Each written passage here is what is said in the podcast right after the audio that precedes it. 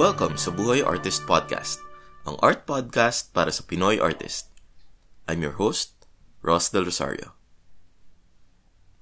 Okay, eighth episode na.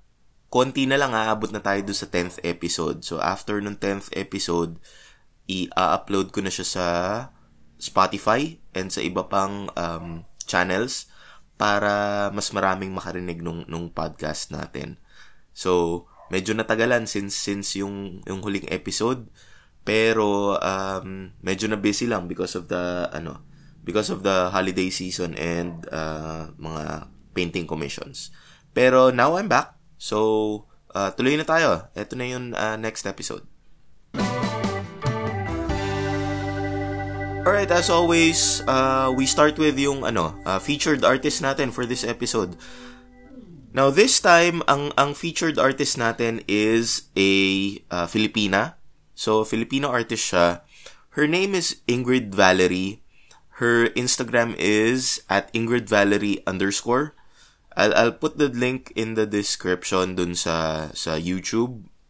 Now, uh, si Ingrid, magaling. Um, she, she specializes in murals. Sobrang gaganda ng mga murals niya. Ako, um, I, I do murals myself, pero yung, yung style niya is very unique eh. Saktong-sakto siya sa mga, sa mga resto, uh, sa mga resto types, sa mga, ano, sa mga fun, vibrant na mga, uh, establishments. So, maganda yung gawa niya. Uh, she's young. Um, not sure if she wants me to mention her age, uh, so, hindi ko na ang sasabihin. Pero bata pa siya, malayo pa yung mararating nitong uh, nitong artist na to. So yun, let's let's uh, support her, let's follow her uh, para ma-inspire din kayo dun sa sa mga gawa niya. Isa pang nagustuhan ko sa kanya, napakagaling niya mag ano, mag-market. Tignan niyo yung yung way that she photographs her her murals, yung yung mga behind the scenes niya, at saka yung mga yung mga finished work niya, yung pag naka-post na siya dun sa ano. Ang ganda ng paggagawa eh.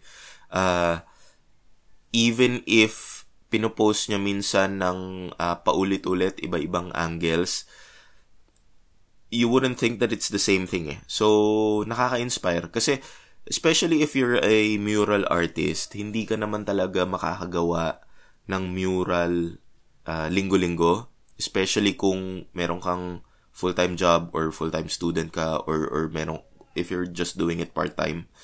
So, imposible naman makagawa ka ng ganung karaming murals. I mean, posible. Pero, um, pero kung full-time ka. Ngayon, uh, in spite of not being able to do that many, kailangan pa rin may content ka eh, sa social media accounts mo.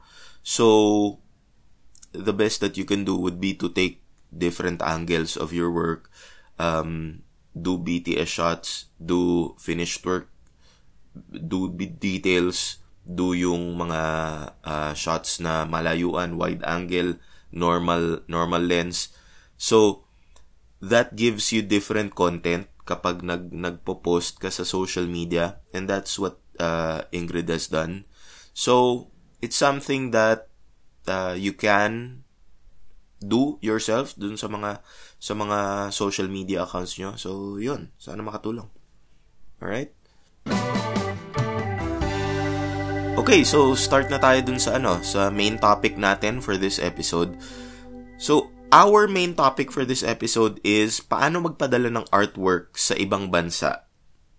Okay, so imagine kung kunwari gumagawa ka ng artwork at may, may nagtanong sa'yo from another country, gustong magpa-commission ng work or gustong bilhin yung artwork na pinost mo dun sa social media mo. Um, so, the next step would be, paano mo ba padadala yun? Um, I, I've seen a lot of questions uh, about this online sa mga groups. So, I, I decided to create a, an episode Uh, especially for this. Shoutout lang sa aking mga artist friends, si Ruth Kansho at saka si uh, Marco Cabrera. I, I did ask them kung paano yung uh, process on how to do it, kasi I, I needed some uh, feedback or I needed some um, information kung paano yung ginawa nila nung nagpadala sila ng mga artwork. So I um so yun, they they did it another way than nung nagpadala ko. So um so yun, thank you. Shout out lang. Okay, so paano ba magpadala ng artwork sa ibang bansa? So definitely gagamit ka ng courier. Okay? So dito, like for example sa D H L um or FedEx. So these are international carriers na um pwedeng magpadala ng artwork papunta sa ibang bansa.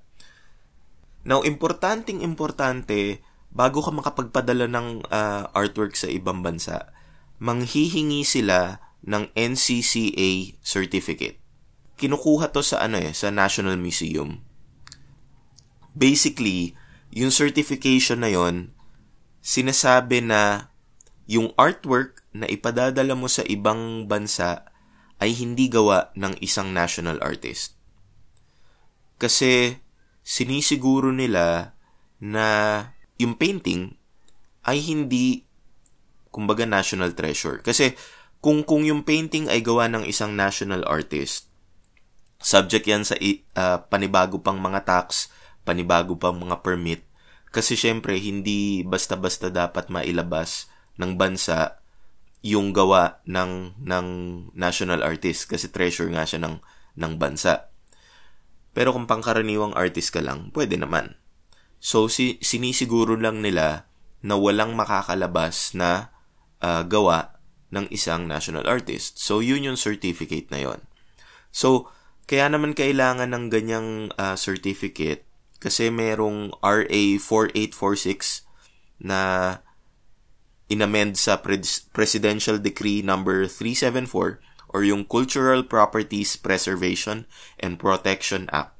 So yun yung nagsasa- yun yung batas na nagsasabi bawal maglabas ng um ng national treasure. So yung mga yung mga gawa ng national artist dito lang yan sa bansa.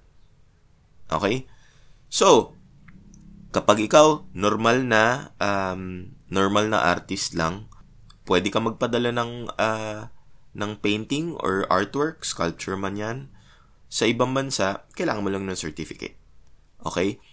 Um, nung huli kong, uh, nung huli ako nag-inquire sa, sa National Museum, the price was around three hundred. I have no idea right now kung yun ay nagbago.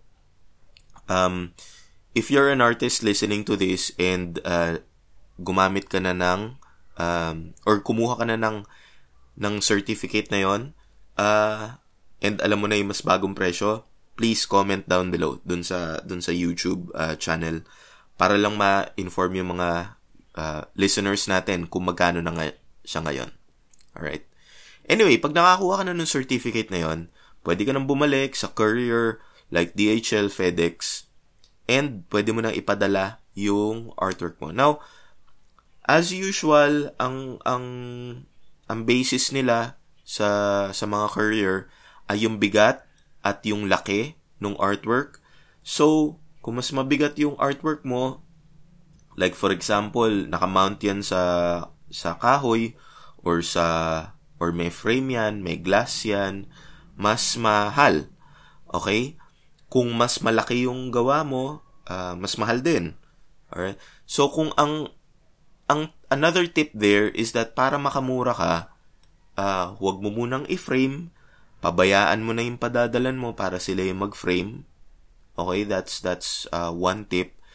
Usually, yung canvas lang, ang i-mail mo, ilalagay mo lang sa uh, tube, tapos um, pwede mo nang ipadala. Yung mga tube naman, mabibili naman yan sa sa mga bookstore. Ito yung mga ginagamit ng mga ng mga archi student, mga engineering student, yung nilalagyan nila ng mga ng mga uh, blueprint. So yung mga yung mga tube na yon, pwede yun ipadala. Mas makakatipid ka kasi mas magaan siya kasi wala na yung frame eh. Okay? Uh, kung masyado naman malaki yung painting mo at walang tube na ganong kalaki, ako ang ang sinubukan kong gawin, kumuha ako, bumili ko ng ano, P V C, P V C pipe sa hardware. Kinat ko na lang siya dun sa sukat ng painting. Nung nirolyo ko yung painting, nilusot ko na lang siya dun sa P V C pipe. Tapos, sinecure ko na lang yung mga dulo. Yung mga, yung mga butas sa magkabilang dulo ng P V C pipe.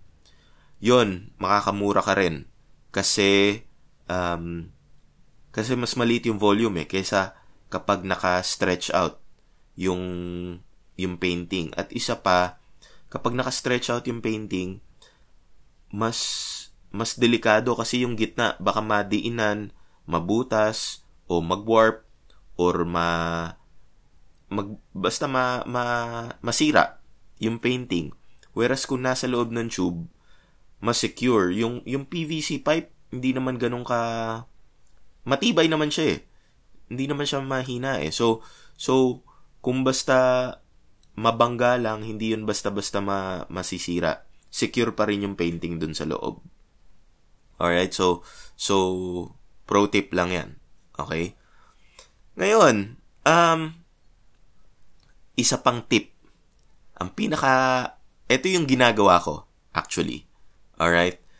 Ito yung way ko kung paano magpadala ng uh, painting sa ibang bansa. I've, I've done... Nakapag-send na ako sa ibang bansa ng around four times. Uh, three times sa U S, uh, one time sa Canada. So, ang way, hindi ako dumadaan sa D H L and FedEx eh. Hindi ako kumukuha nung, nung certificate. Kung ipadala mo siya sa Philippine Post Office, PhilPost, pro tip, hindi sila manghihingi ng certificate. Pwede ka magpadala ng, ng artwork. No questions. Ipapadala lang nila. And, isa pa, kung, kung uh, i-compare nyo yung price, uh, kasi nag-canvas din ako eh. Uh, tinignan ko yung magkano yung, yung pagpapadala nung painting. Dinala ko yung painting, dinala ko yung, yung packaging sa D H L, FedEx, and PhilPost. Sobrang mas mura yun sa Philippine Post Office. So, mas mura na, mas uh, lenient pa kasi hindi sila mangangailangan ng certificate. And, four out of four, nakarating yung uh, package ko dun sa pinadalan.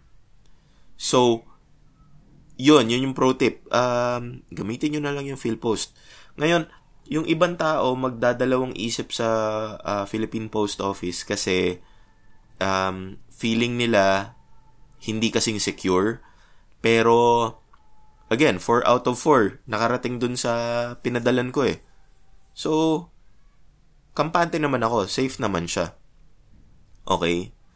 And also, eto lang, uh, pagdating sa PhilPost, parati silang magbibigay ng malayong, malaking timeline. Like, minsan sasabihin nila two weeks.